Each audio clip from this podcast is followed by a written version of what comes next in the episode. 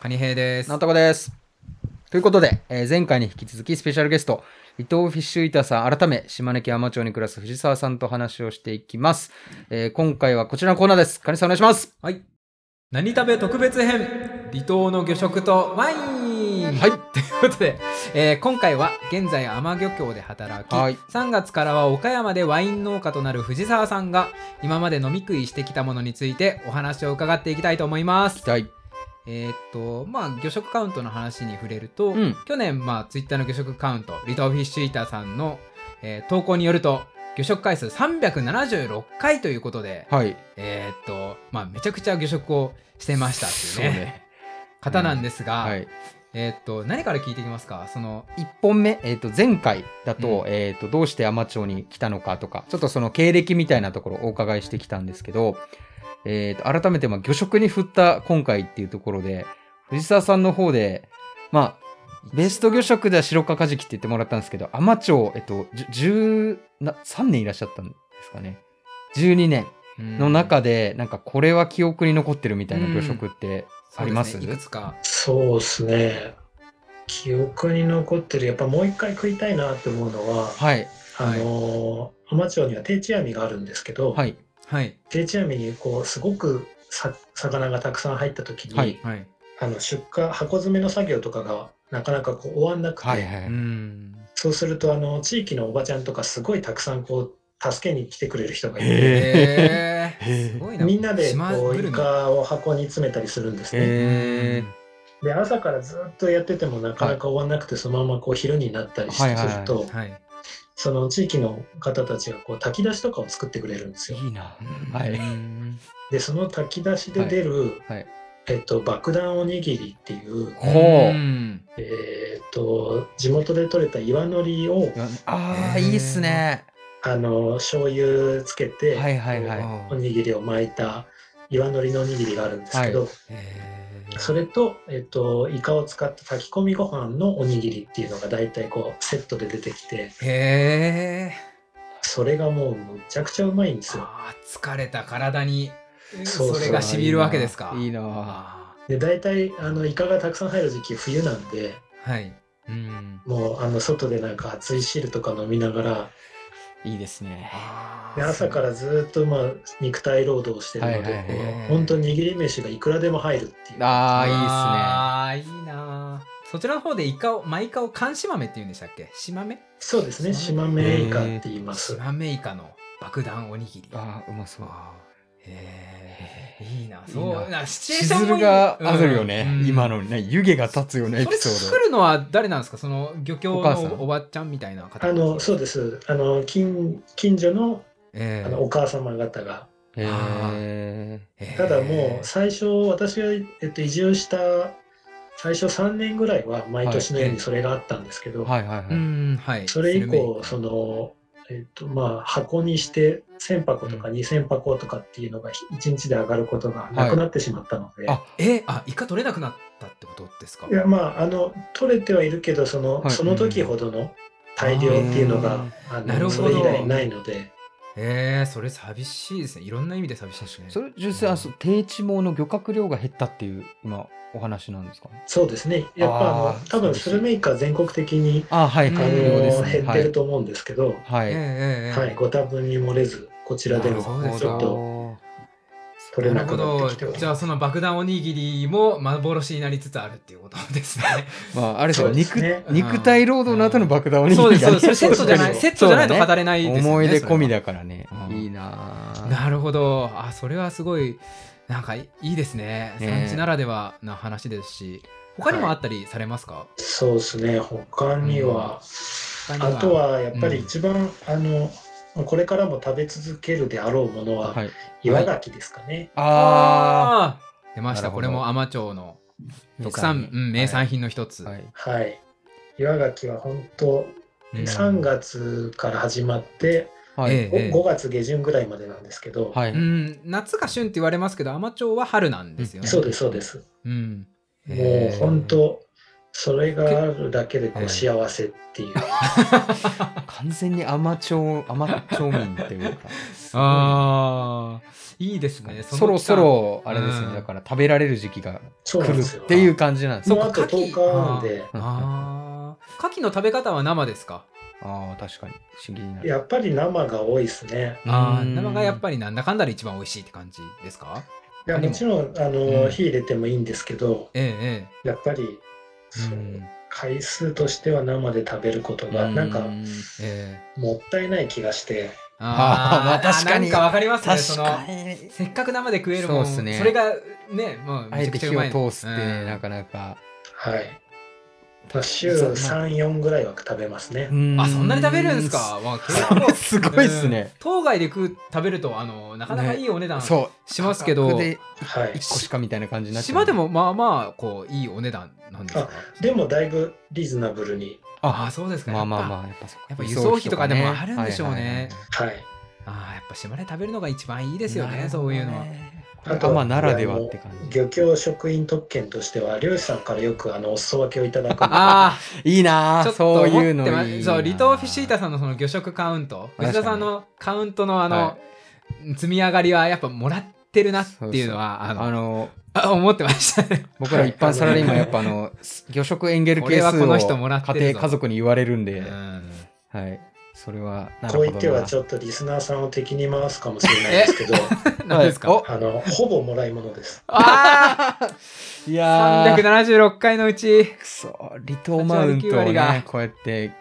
幸せな魚食まマウあントでもすよ。これから岡山行ったら、はいまあ買わ買わなきゃいけなくなりますからねあのうん消費者あ、でもあれですすか、釣りとかできるとこに行くんですかあ確かに岡山のその山間い部やのところら辺釣りなのはか、えっと、海釣りはできないですね。ああーもう完全に山の中内水面川うんはいはいあはい。まあでも瀬戸内海ありますし、魚は美味しい魚地のものもありそうですよね、岡山も。そうですね。うんまあちょっと行ってみないとなんともうあんれですけど、ーうんいやそ向こうは向向こうでね一年牡蠣の真牡うんうんうんう蠣んうんさっぱりとした美味しい牡美味しい蠣が有名ですから、ナスとそかっちにもしかしたら浮気してしまうかもしれないですね。 いや、岩ガキい強やいんじ言うゃだけなはい強いね。強いんじゃないあの大ぶりのね。あのあ、食べよう。ちょっと奮発してあー。食べよう。に良くないんですけど、なんかはい、これはなみなんだ食ってみたけ食べてみたけどまあちょっとなこれはみたいなこれは、ああったりします？うん、そうですね。これはいろんな意味で忘れられないみたいなやつとかありますうんあのバットはい。バットっぽくて食べなかったことを後悔してるものがあっえて、あないいっすね。知りたいなんかそれ知りたいっすはい ダイオウイカですね。あああ、いいなええ、まさに今、だいあネットで話題の、食べなかったってことはいいたあそうかいたこといいがた見たことがあるってことですか？あど、うそうなのあの普通にかなりいい状態で上がって、ええー、え そうなんですかそれはえて定置にかか定っ置たんにかでかすかるんですか？その時は定置にも入ったし、はいえっと、イカ釣り漁師がこう、帰ってくる時に浮いてたっつって普通にこう引き上げてきたやつとかあったりとか、へえ。あじゃあけあ結そ構うなんですか見るっちゃ見るやつなんですかそうです今までで私3回見ましたね。えー、へえやっぱ大王らしいでかさなんいやですもかう全然でかいっすよ。え見たのどんぐらいでしどたんぐらいですかそのまあ長さえっか重さかで、と体自体ははい2メーターないぐらいなんですけどあーあでも食食板がむちゃくちゃはい長くて、はいはい、へえ身だけで2メートルってやばいでね、もそれでもすごいですよね、えー、はいなんで頭からその食板の先までで4メーターぐらいでしたね。はあそんな感じなんですかあいやー、へー食いたい食べ食べた人いるんですかその大王イカを実際でそこであの一緒にいた漁師さんが食べてああでもうすごいまずいっていうアンモニア臭いアンモニアとかそういうよく言話われがるねあり言ますねうんですけど、なのでちょっとてみたじゃああーいいやと思ってそのまま食べずにいたのがあまあ、逆にそのもう島を離れるならもう二度とね出会え ないでしょうから食べとそうけでよかっすた、ね。話のネタに酒の魚としてねあの確かに話話として魚にできるとそういそううそうそうあーうまいこと言ったね、 うん、魚食好きあの珍魚食べた話すぐしたがるので、うん多分今の話みんな羨ましがるといううんか食べてたら僕めちゃめちゃ羨ましいですもんんねこの間すごい酒頭をみんな言ってましたね。そうですね盛り上がっちゃうんですよ関東の魚食好きは酒頭を、そうなんですよねあと竜宮の使いのうんお作りをとか言ってる人もいますからね、うんうんそう他の質問しましょうはいはいはいはいえーっとじゃあ何何しさようんのかやついこなうかそう海士町の人はうん実際そのどういったものを普段食べられてるのかっていうのは気になってましてうんそのはいはいやっぱ本土からこうなんか取り寄せたものとかうんうんうんを食べたりするのかファーストフードと食べちゃうのかとかそこら辺は気になってますうんが、うんうんどうなんでしょう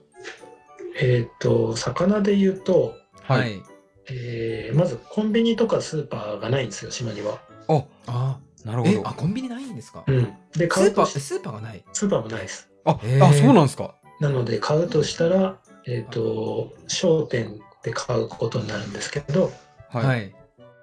その商店に売ってる魚は大体なんでしょう冷凍のカツオのたたきとかあーああ、ーブログでもおっしゃってましたね。サーモあンーそとうなんですかかチリ銀とかはいはいはいはいどうですかなんか全然こう美味しくなさそうなやつしかないのであらうあんーだからこそこう余計にもっとこうなんていうんですかうねん島の魚を日常的に食べてもらえるように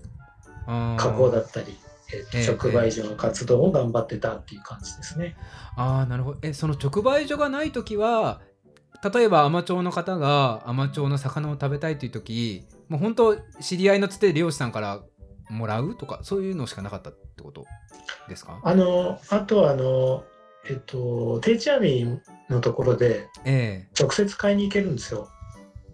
あへえ水揚げした後にこう一そ般うそ開う放して水る揚んでげすしかてるとこで直接うんあの魚が買えるんですけど、ああ面白いですねただそれもその、えっとうん、帰ってくるスケジュールとかが一定じゃないのであーなかなかそのそれに合わせていかいかないとあー買なえるなほかったどりしてああへえその何時ぐらいにもう本当に9時だったり12時だったりですですそうなんですかそれをこうなんか Facebook とか SNS に告知するとかじゃなくみんなそろそろ来るぞって行かなきゃいけないようなそんな感じなんですかそんな感じですね。あそうなんですねうまあ面白いは面白いですけどねうんん。すごい。まあでもこう常日頃食べるにはちょっとハードル高い、うん特別な買い方な流通って感じじゃない気ではしすか。ますすごいねですね。じゃあですね、あの、ちょっと先にリスナーさんから質問いただいてるのを先に聞いてしまおうと思うんですけれども、えっ、と、じゃあ、改めて僕からね。はいえーっと、ご質問いただきました。えーっと、水産系シンガーソングライターの牧野久美さんということで、はい、いつもありがとうございます。前回も紹介させていただきました。えーっと、ご質問です。えーっと、ワインがお好きとのこと、ブログも拝見し、ゲベルツトラミネールのオレンジワインでしょうかめちゃめちゃ気になりますへ。ーよく白ワインにしゃぶりなどとは言いますが、普段の家庭での魚食にお気に入りなワインがあったら教えていただきたいですということで、うんなんか僕はカタカナが全然わからない んですが、ここ質問 これ大丈夫ですかはいありがとうございます。はい。えっと実はあの家ではい。はい。魚食をするときはほとんどワイン飲まないんですよ。はいあ、飲まないんですかえあそうなんですか逆にはい。へへえっと日本酒が圧倒的に多いですね。あ、ーあへーー、そうだったんですか。。はい、というのははい。ええよくその、さっき言っていただいたしゃぶりって、えっと、白ワインとはい。はい。牡蠣が合うとかって言うんではい。すけど、はいはい。ええ本当にあのフランスに行ってた時にはい。ええはい。市場で食べたはい。牡蠣と白ワインはもう最高にこあう美味しくてはい。はほういほ。うほう。いわゆるマリアージュみたいなああ、いいですね。えええ本場なんですかもこんう。天にも昇る気持ちでこう、はい。食べまくってたんですけどえはいあらはい。なんかそのぐらいのこう相性で、はい。はい。えっと自分が選んだワインワインと,、えっとはい魚食っていうのはこうハマることがあんまりなくってはいええあ、そうですか。それよりはもうあのなんか日本酒の懐の広さにこうあ、ええ頼ることが多いですね。いい表現です、ね。知ったがゆえあにそうなんですね。最上を知ったがあ、そうですか。それで言うとでもあれですねあの岡山であのうん自分で育てたワインでそのなんかテロワール的な話 ではい、地元の牡蠣とかと合わせたらもしかしたら新しい体験があるかもしれないですね。そうですねあのやっぱり、まうんあ、魚に限らずですけど、はいその土地のあの食材と合うええあ自分が毎はい日飲みたくなるようなワインを作れるといいなというふうに思ってます。なるほどちちちなみにゲベルツトラミネールのオレンジワインでしょうかっていうのはそうなんですかこれ。これ飲ん飲まそれれたはんあですのか多分ブログを読んでいただいはいてたんだと思うんですけど、はい去え年え私が飲んだワインの中で、はいはい。はい。えっとベスト3に入るはい、美味しさだったんですね。へえ。へえ。でそのゲベルツトラミネールっていうのはあのブドウの品種のことで、ああ、そうですか。はははへえはい。オレンジワインっていうのはあの作り方のことなんですけどへえ。うーん多分それをあの久美さんは見てうまそうって思っていただいたんじゃないかなと。なるほど。えーどちらのワインになるんですかあこれは国イタリアとかあそれがあのフランスのワインでフしたラあンス。フランスかあーはいうーん僕とカニさんの語彙がないから、もう全然。全然ごめんなさい ワインは本当に門外漢で全然知らないんですよねあおでんに赤ワインが合うなっていうのだけしか魚卵に合わないな、みたいな。なんかもう本当 薄い、薄いこと言ってるね。ボジョレボジョはレいすいまで飲みながらおでん食べましたみたせんい申しな訳ございません、ミーハーなね。感じしか知らないそっか。ちなみになんかそれを踏まえて、このワインは、魚種あちちなみにそのフランスで牡蠣と合わせたワインって何だったとかってわかりま覚えてますああ確かにあそれ白は白ワインは白ワイあのえっンと、シュシャブリっていうのははいうんその土地の名前地区の名前なんですけあど、はいうんはいはい、そのシャブリ地区の白ワインでした。ああ地元のものっていううじゃあそうですねそうですか結構あの近くのものでした。ななるほどじゃあそれで言うと牧野久美さんには、えー、とお岡山行ってうん藤沢さんのワインと一緒に岡山の牡蠣を食べてくださいっていう感じのそおのすすめですはフいランスのその話に行くんですけはいはいど、あのフランスの牡蠣の食べ方って、うん日本だとポン酢じゃないですか、牡蠣って言ったら結構、はいうんまあ多いのが。向こうだと何が主流なんですか、ビネガーどういうやっぱレレモンが一番多いと思いますね。ああ、シンプルにあーレモンで食べるんですなるね。あーなんか牡蠣食べたくなってきたあいいですね。なんかあれなんですよ。あの、はいうん私も日本の間ガキとか岩ガキとか大好きなので、はいえフフランスがなんぼのもんじゃいと思って行ったんですけど、はいえ。はいはい、うんうんうんうんもう全くこう種類の違う旨味があって、へえへあれはあれで無限に食えるなっていうか。え。へへええ。気になる。行かないとわかんないんでしょうね。なんかそれ種が宮城だったりとかなんかそんな話もあったりねそうですよね。元は同じだけどやっぱやっぱ食べてるものと環い境うがか違ったりね、うんうんそう取なり込んだんでるものの味になってくんでしょうね。そうやっぱり牡蠣は、ね、海の味なので、えー、ははいいははいいははいい、はいはい、こうやっぱ全こ然違うと思います。うん国内でもその宮城のちょっとその癖もありつつ、うんうんうんいそいそしい感じと、うん、まあ、兵庫とかのやつ全然こう確かに違いますしう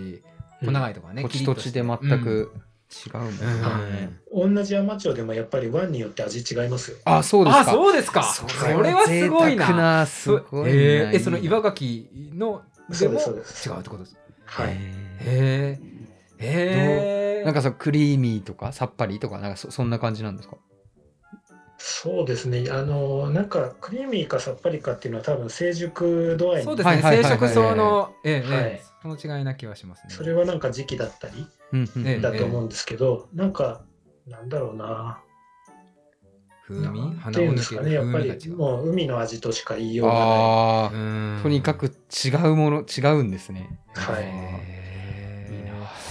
めちゃめちゃ豊かな話をしていいですね。はいなるほど。じゃあそっか一旦郊外にいたらはるかははるかで一つだもんな。そうだねなんかそれは確かにうん、やっぱ住んでる。比べたらでも違ったりするんだろうねんまあ久美さんの質問を一回締めようかなと思いますがあのワインの話含めてありがとうござあいりがとうごまざすい、ます。次じゃあカニさんなんか気になる質問とかあればそうですね。うんあのーまあおすすめの飲食店さん、まあ天町しかり、うんうん藤沢さんはまあかなりグルメなので、そのおすすめの飲食店さんとかあればあ伺いたいなと思うんですけなるほどあの浜町にははい。えっ、と亀野っていう洋食屋さんがあるんですけど。亀のほう。はい、そこはあの、えっとうちの漁協の組合長がやってる店でしてへー洋食屋なんですけど、はいえっとたまになんか海のものとかも出してくれたりしてめちゃくちゃ美味しいです。へへえ。ー亀のっていうのはえっとひらがなで亀のかですか漢字ですねえっ。と感じですね。漢字で亀ってあのまあタートルの亀うんうんにうんのがなんだろうあのえ何あのや野木マ刃レをスケとかうのんうんうのんですね。そうですね。はあこれぎょ組合長が飲食店できるんですね。なんかここそこもあ確かあこうそんな感じなんだという。あんまりよく分組合かっ長てないは、ですけどはい、あの組合長であり、ええ飲食店のシェフであり、えええっとち町のあの町会議員でもあるっていう。ああそうなんですか。スーパーマルチプレイヤーなんです、ねいろんな責任を抱えて生きてる。そしてあのその息子さんがはい。はいさ東京の三軒茶屋でフレンチのお店をやってましてああそれブログで読みましたよ。あ すごいね、天町の海産物を使った三軒茶屋なんていうお店さんでしたっけ、ビストロリゴレっていうんですけど、ビストロリゴレはい、ここめちゃくちゃ美味しいです。おあそうだあこ割れとはいい近いからね、我々。いいご紹介いただきこれました私、東京行ったら必ず行きます。えへー、行こう。いいことを聞いた。いや行こうかいい行こうか。え普通に行こうぜ。ええーちょっと離島さいいこと聞いんた、まあ、藤沢さんが東京来た時ぜひちょっとご一緒したいなっていうー、そうですね。お声掛けいただえければと思いますはい、ぜひぜひ。ー、あーありがとうございま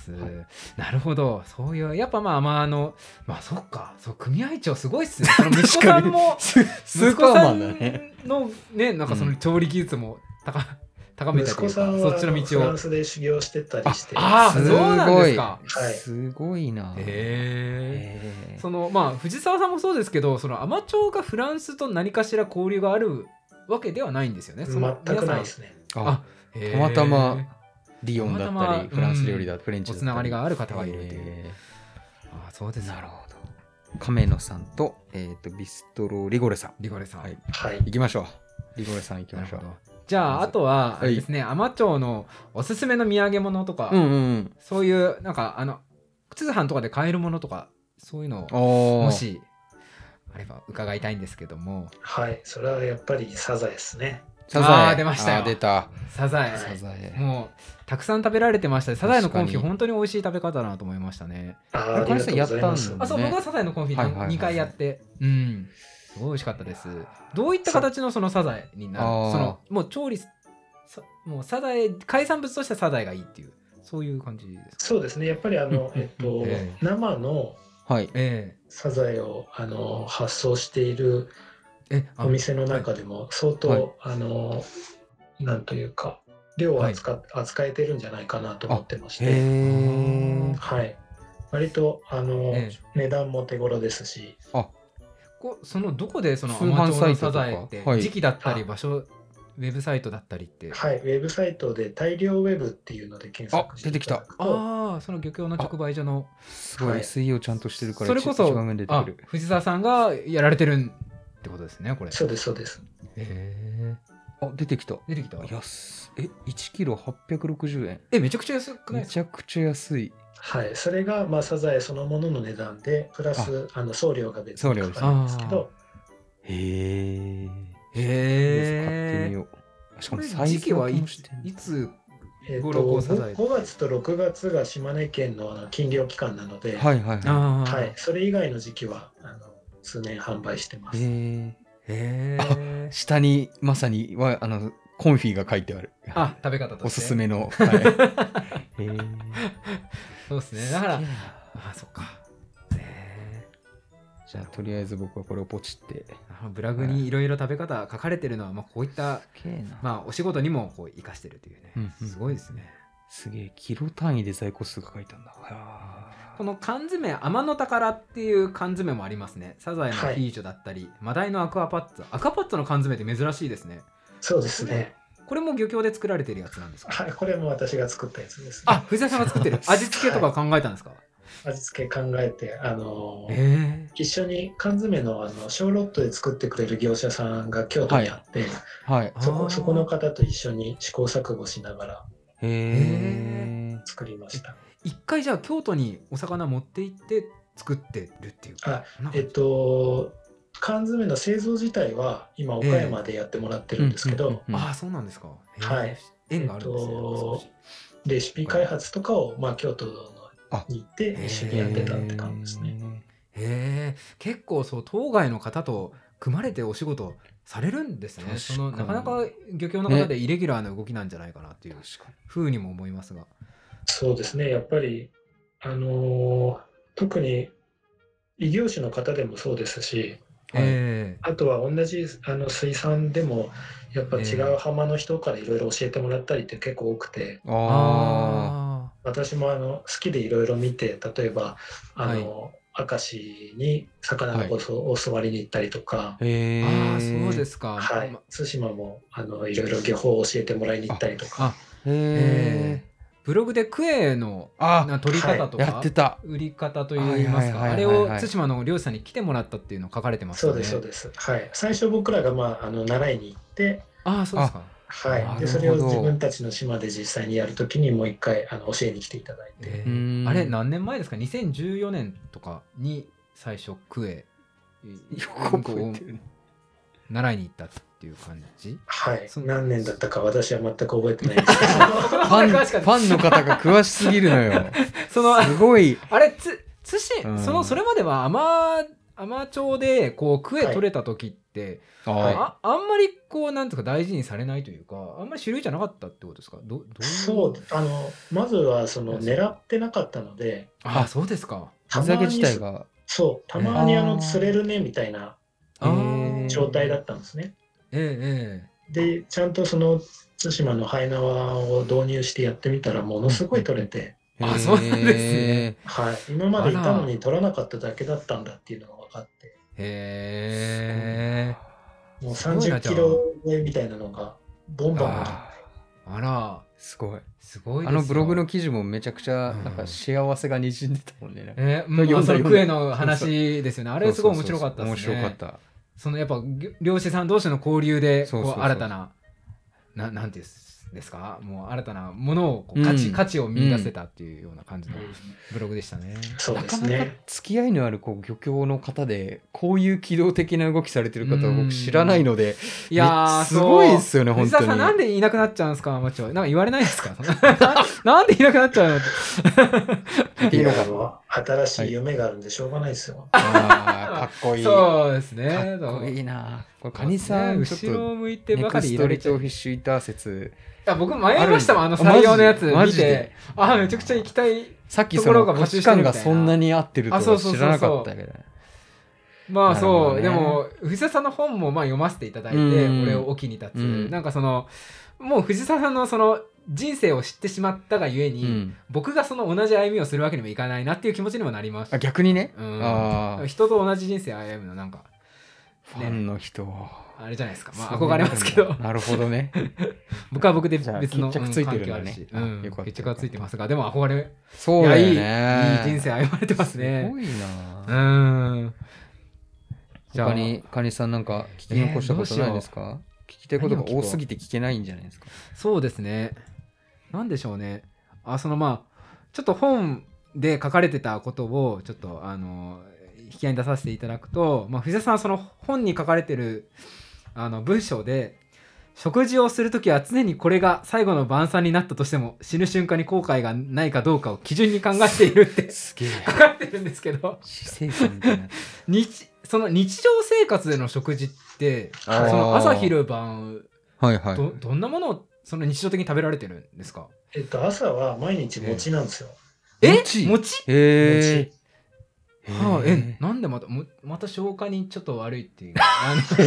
えエエネルギー変換効率がいいんじゃないで すかいや、単純に餅が好きなんですあけど餅が好きだから。へえはい。えっへと、妻の実家から送ってくれる餅がすごく美味しくて、え。あら、へえ。ごもう実そ家れは都道を府毎県朝だ食べと。てます。え、その茨城とか、そっちの方はお米どころなんですあか、えっと、徳島ですね。あ、へえ。え全然知らんかった。そうなんだ。はい。で、朝昼は餅も弁当で、はいえ。ええっと、夜、夜はその時ある海の幸を中心えに、ああ。へえ大体あの、まあ、野菜は自分のとこであの畑で作ってたりはするんですけど、そうなんですか。あ、そっか、す畑もご持っいてるんですもんね。へなので、まあ、その時期にあるものをどう食べるかっていうことしか考なえてないるですほね。ど。え。へえ。豊かだね。最近のヒット料理みたいな、ありますあーそのこれ。そうですね。いや最近の人、昨日の晩は、はい。えっ、と、マグロの漬けを食べてたんですけど、ああ、本マグロ。はい。食べたもあのの、へえ。それもこれもちょっと怒られそうですけど、はい。あら、黒マグロの40キロぐらいのやつをもらって、え、40キロ1本全部もらったってことですかああ、そうです、そうです。うわえあーあすごいいあやあすごいもう産地と点を振りかざしえああて漁獲をしていくで、ってそれいうで、羨ましいですね。へー赤身のところを、はい。はい。えっと、お醤油とバルサミコ酢で割あっあいたいですね。タレであのいいですね漬けにして、あ、そう。へはい、昨日の晩はそれで飲んでました。え。へ羨まえ。しい酒とかみりんとかじゃないんですね。醤油とバルサミミッコス。洋風ですな。へえマリネっぽい感じです1ね。対1ですね。え、それはどうやって編み出したんですか。それはなんかあのつまみの本に載ってたんですよ、ああ、なるほ。ど。へえ、初めて聞きました。バルサミックス本買お当うかどうか、は迷えっっるてと、んですカツオでやるのレシピだったんですけどそうなんですへーね。はいあのマグロでも合うのでああう、んえ、漬けの時間どんぐらいなんですかその。うん一。晩ですねうへんえ、。炙り結とか構がせっずにそつのりまんつけちゃっまてます、うん柵の状態でつはけいて。へ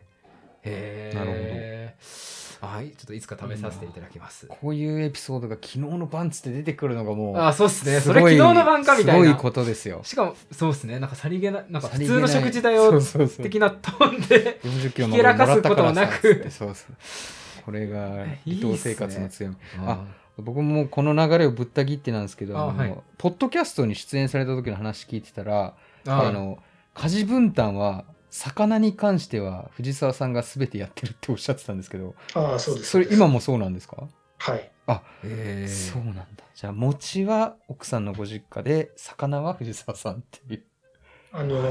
一日のそのおかずが、はい。まあ魚が関わるものは全部私が作って、へーはい、そうじゃないのは妻が作ってくれてますなるほど。お子さんも結構魚食べてくれますかそのめちゃくちゃ食べっていううかんそれしかあなーそれしかないですからねああでも美味しくないいとこうおま子あさんそう食ですねべないんじゃないの、あそうだこれ相談したいなあとああの刺身っていつからあげました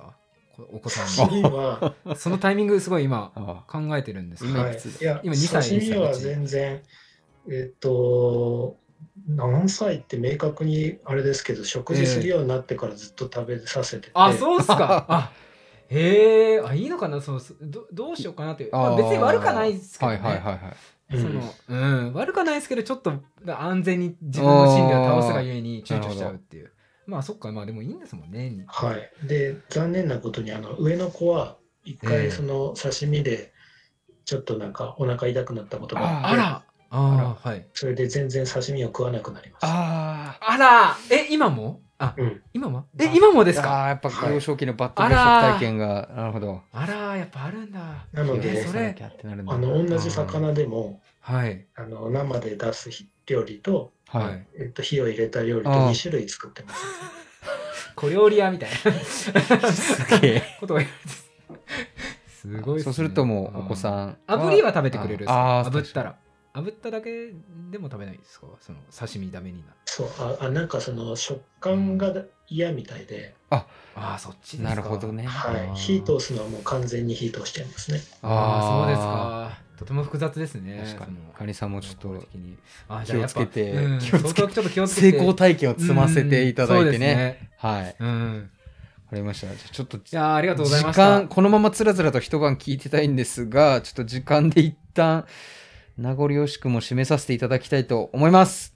えー今回は本当にありがとうございまあしりがたとうございました。ありがとうございました、えっと最後に最後えにーと、宣伝まあ、これから、うんまあ、宣伝と言いますというか、まあ、えっと、藤沢さんは岡山でワイうンん作られると思うんですけど、はいまあはいどこで買えたりするとか、そのおーなんかあ、ありますかね。ちょっと先とかかもしれないねええっとそうですねワインができるのが5年後なのであ、 え、あ、すごいそうか、え、すごいあ、そうか。はい5年経ったら忘れずに買ってくださいすごい。